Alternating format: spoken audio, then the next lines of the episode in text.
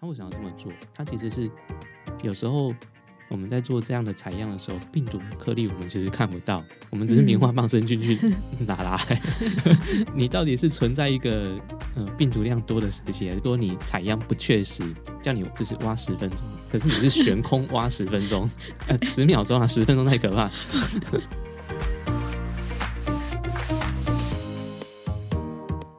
嗨，小一这周聊什么？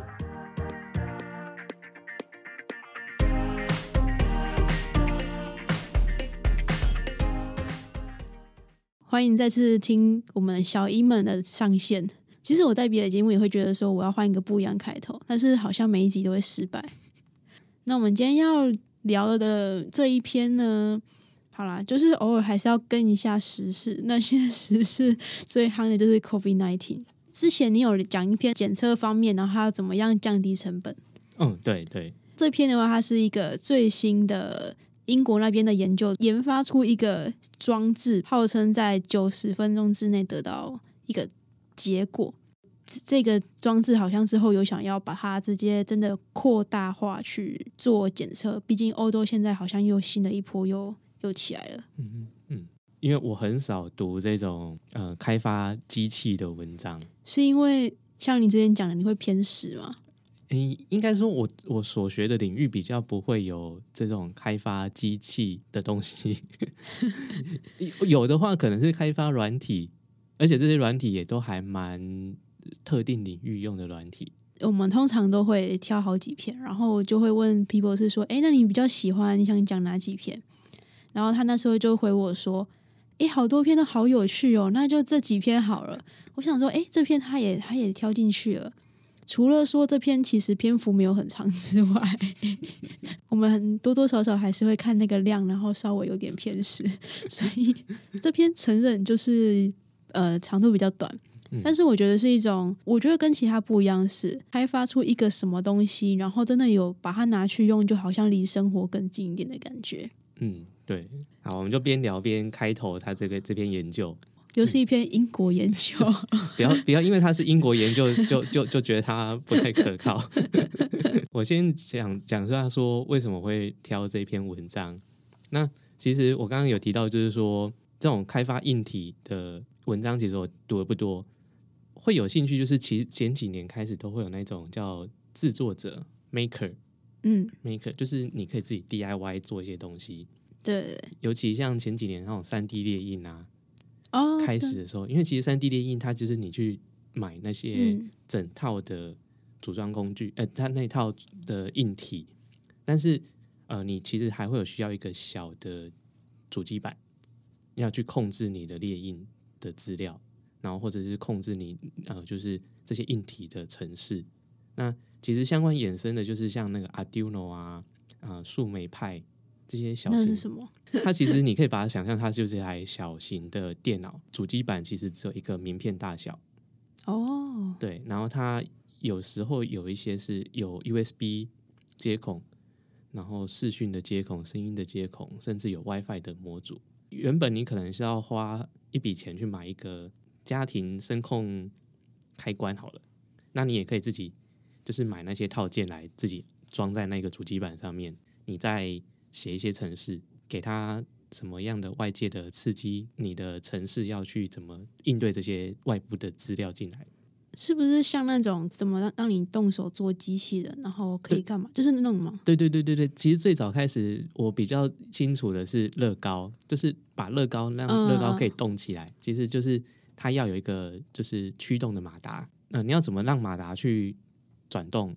除了你要接电力之外，你就是还要有一些。下达可以让他下达指令，或是接收到你，所以就是那种传说中的让你从什么做机器人学 coding 之类的那种。对对对对对对对对。我曾经买了一组回家，然后呢？好玩吗？但是我好像没有，它其实一块是没有很贵，但是你要把东西买齐还是不少钱。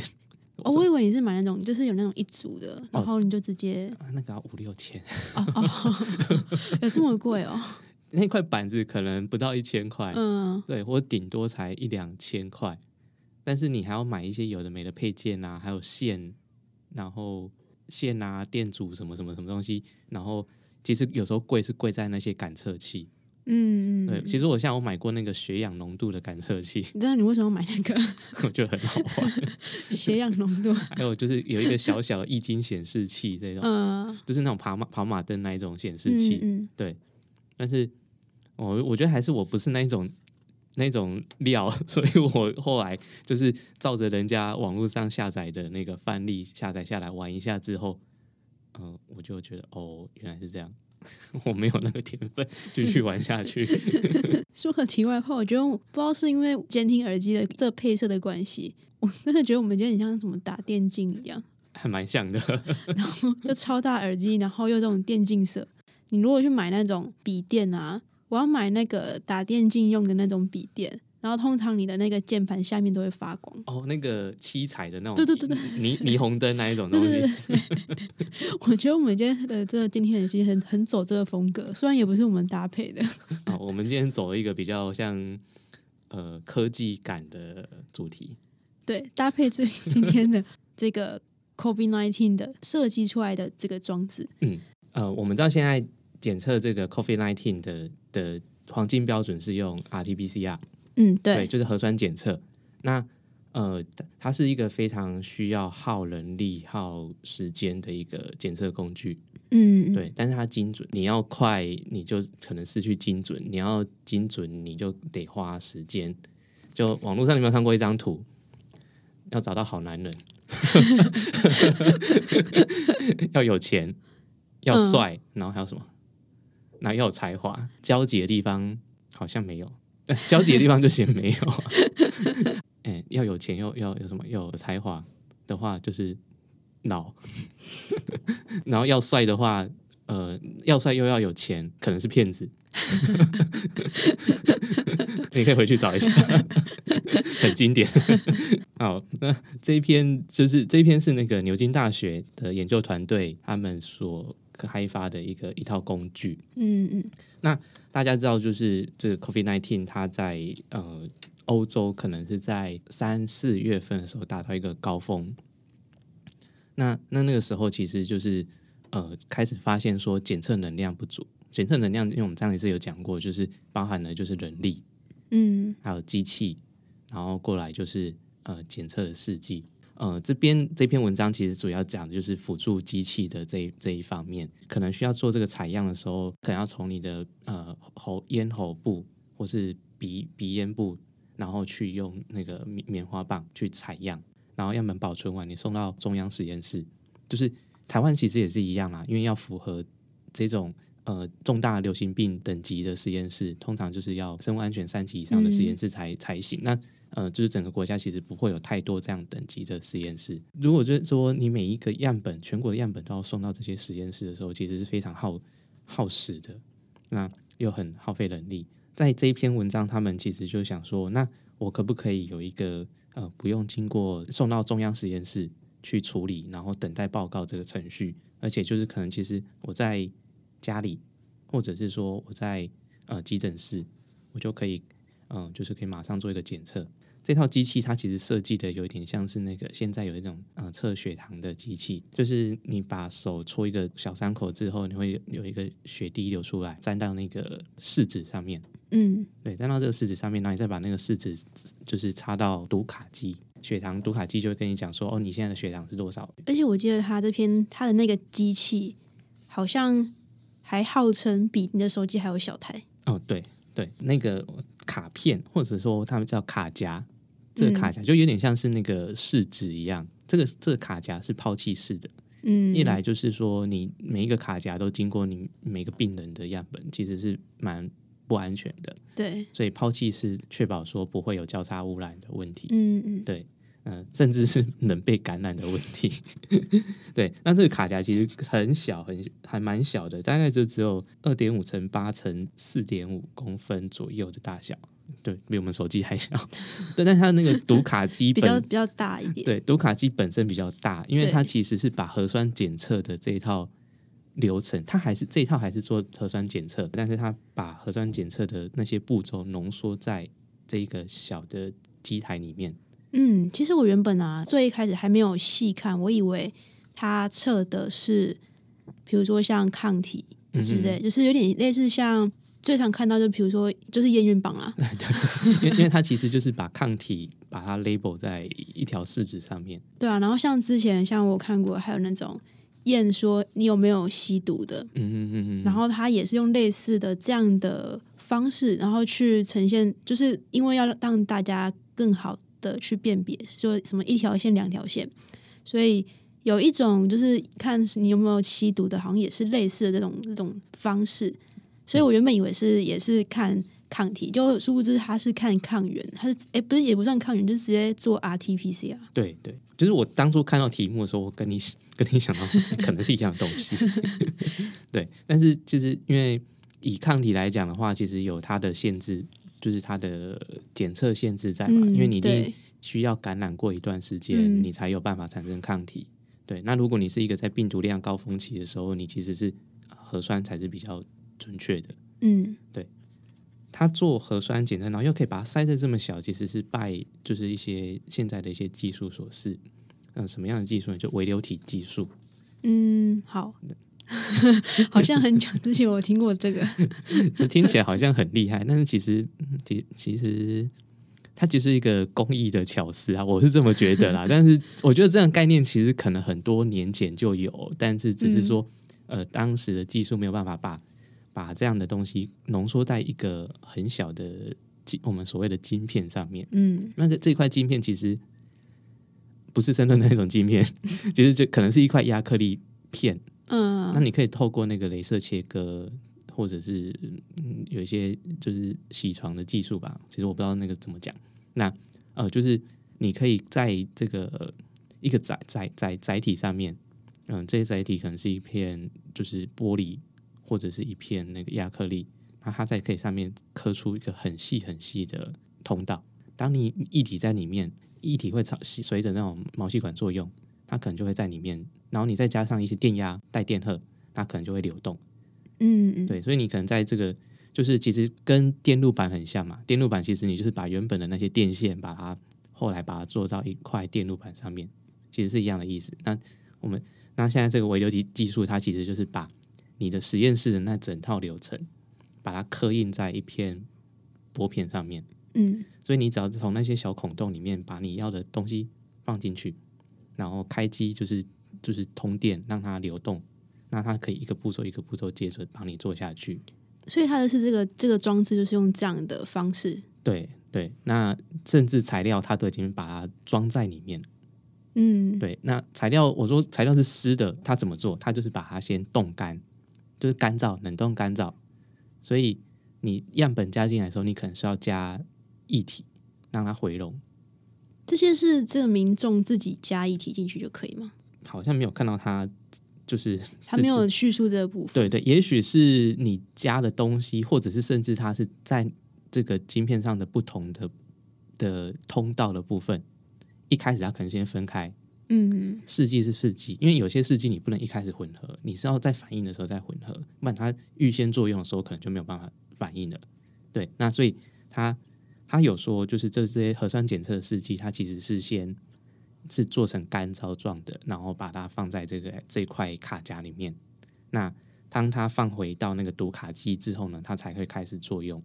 嗯嗯它其实更厉害的一点就是说，呃，你在实验室做核酸检测，你其实是每个基因每个基因要做去去配一管，就是其实我们上次有讲到，呃，每一个人每一个人都要配一管这样的试剂来检测。那但是你一次就是测一个基因，因为病毒它我们可以把它想象它是一个颗粒，基因当然是在它的核内里面没错，但是每个区段它的那个基因的数量其实还是有点差别，所以有时候有些基因在检测每一个人都是可以百分之百检测到，有些基因它的检测呃算是说有些基因它的呃准确率是比较高，有些基因的准确率是比较不好的。对，那它在在这边里面，其实它同时也放了呃多个基因在这里面。所以就是等于是说，它今天一样采样，它采样也是采呃咽喉部嘛，对对对，然后再把这一个的那个叫，就是呃棉棒吗？棉棒，然后放到这个水手的装置嗯，里面，这样的装置就可以同时检测多个病毒的的基因。对对对。那当然他，最后他后来有讨论到，就是说有哪几个基因，它其实是跟实验室的结果比，就是都可以百分之百预测到的。嗯，我有看他数据还不错诶。对，他是说百分之九十四跟百分之九十五的的那个敏感度，然后它的特异度几乎是百分之百。对，所以它其实是还蛮蛮好的，而且因为我刚刚说它在四月份英国的时候是达到一个高峰，四五月份的时候，所以它其实就马上派上用场，就是辅助检测这样。在那个当下的时候，其实 WHO 所提出来的就是说，其实他在结论的那一个最后最后一两段，他特别强调这件事情，它的敏感度其实已经这么高了，九十四、九十五这么高了，可是。你在盛行率不高的地方，其实是会有一些伪阳性的出现。以这样的方式来做普筛的话，其实是会就是耗费成本的。但是如果你是在一个高盛行率的地方，是希望更多的检测能量来来去筛紧更多的，来让已经有感染的人赶快抓出来，赶快揪出来，赶快隔离，赶快治疗，以免更多人得到。所以，嗯，可能我觉得。他们适合普筛，所以在台湾不适合普筛这种情况下的时候，就是大家可能觉得，哎，大家都在普筛，为什么我们不跟着普筛？对，但是他们有他们做普筛的条件。嗯嗯。对，那在低盛循率的地方做普筛，可能会造成一些就是成本的耗费。呃，我想算是一个小小提问吧。嗯嗯嗯。比如说，他东西放进去，然后对试剂都在里面，但是他还是要检测，就是还是要检测说。呃，结果到底是阴性还是阳性嘛？嗯，但是他这一步是是还要拿回实验室去做检测，还是说他有办法在设备上面直接看到？对，我知道他最后面的时候，他有提到说未来可以跟手机 App 结合。如果像我刚刚说那种小主机版的设备的话，对，或者是设计出来的，它其实有时候会变成是外接一个像随身碟一样。你是说像血糖机那样子吗？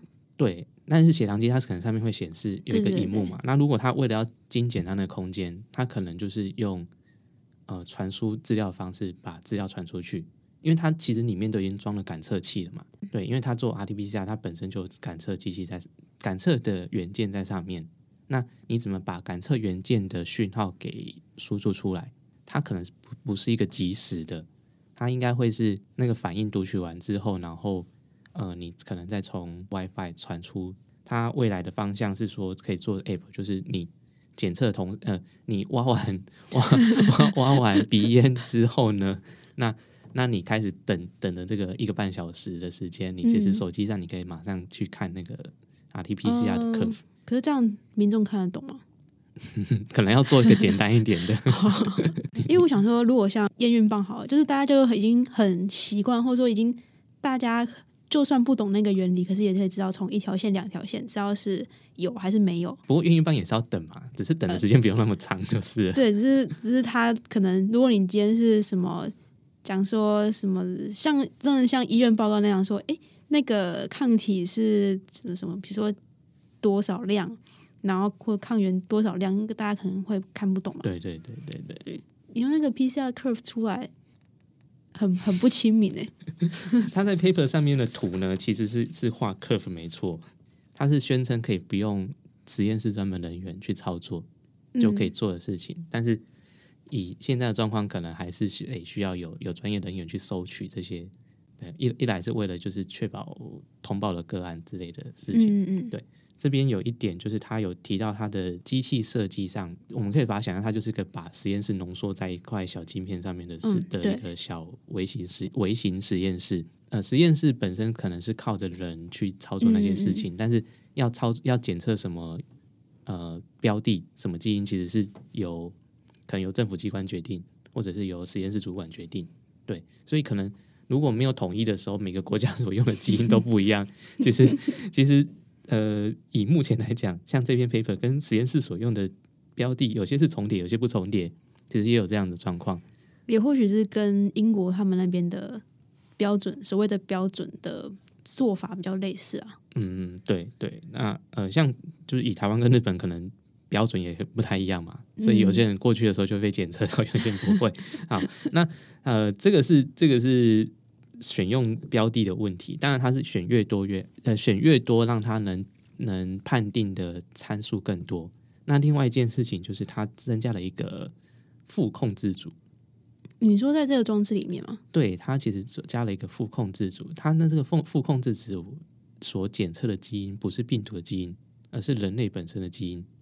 它为什么要这么做？它其实是有时候我们在做这样的采样的时候，病毒的颗粒我们其实看不到，我们只是棉花棒伸进去 拿来。但是呃，你到底是存在一个呃病毒量多的时期，还是病毒量少的时期？嗯，还是说你采样不不确实？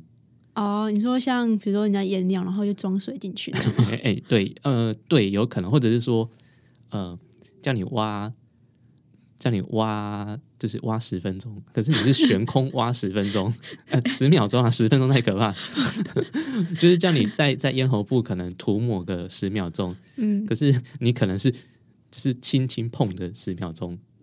哦，或者是说可能要比较挖比较深一点，但是你是取比较外部的。对对对，除非你真的病毒量爆多，你可能挖外部一定会挖得到。嗯，对。那那在这种呃，就是没有确实的情况下的时候，我们要怎么怎么判断？那它其实里面加了这个人类自己本身的基因来做一个副控制组的原因，是来看说我它采样的时候没有确实。如果说这个副控制自主的讯号呢，它没有出来。那代表其实你这边本来就是没有采的，采的不够确实，是不是就跟那个如果验孕棒又又拿验孕棒又出来，就是你就算没有也要有一条线，而且要是一定是特定的那一条线，对对对对，是一样的。这棒子没有，哎，不是棒子，这个装置没有坏掉，对，没有坏掉，对对对对，有有点类似这样的概念。那我们可能就是期待说看。毕竟是英国自己的研究嘛，文章里面是写说他们已经有用到几个，记得是八个还是九个的那个医院里面嘛。嗯嗯，对。虽然不知道说他们之后会会不会又等用到，就是整个英国去大量的去使用这这个装置啊。到目前为止的话，我觉得是一个蛮算是一个突破性的吧。我觉得。对对对，而且其实是他们国家政府所许可的，就是他们的他们的那个。呃，National Health Service 应该有点像类似他们的鉴保机构，嗯，对，就是许可这样做，所以他们其实就是跟实验室的方式是并行的。对，没办法，他们最近有点暴增的速度有点太快了。有时候我们会觉得讲这些东西好像离我们很远，但是如果你真的设计出一个什么装置的话，比如说我今天说这套，然后你设计出又要把验孕棒拿 拿出来讲，就是像你有一个验孕棒，你就觉得哎，它跟我的生活好像有点。蛮息息相关，虽然你不一定要用验孕棒，但是你会觉得它是有用的。那你也不用说每次觉得自己怀疑自己怀孕的时候，你就一定要去医院。所以我觉得这个装置某种程度上也是带来这样的一个便利。然后尤其是在欧洲，最近又新的一波疫情来又流行起来的话，我觉得它是一个蛮不错的一个算是进步吧。最后补充一下，就是呃，除了说在疫情上面所使用到之外，他最后有提到，就是说未来可能在做癌症检测。哦，可是这又很更广了。对对对，因为它其实换汤不换药嘛，呃，换换那对换汤不换药，就是把里面换换药不换汤，换药不换汤。对对对，汤不用换，因为四季是 差不多，只是基因换掉。对，换汤。好了好了，我不想研究这个国文问题了。看看你是想要吃药还是吃汤？即使疫情过了，它还是有它的应用在。嗯，对。那如果大家有什么样的建议，或者是嗯听完之后有什么样的想法，欢迎就是到 Apple Podcast 跟我们说，好吧？那我们就下周再见。OK，拜拜拜。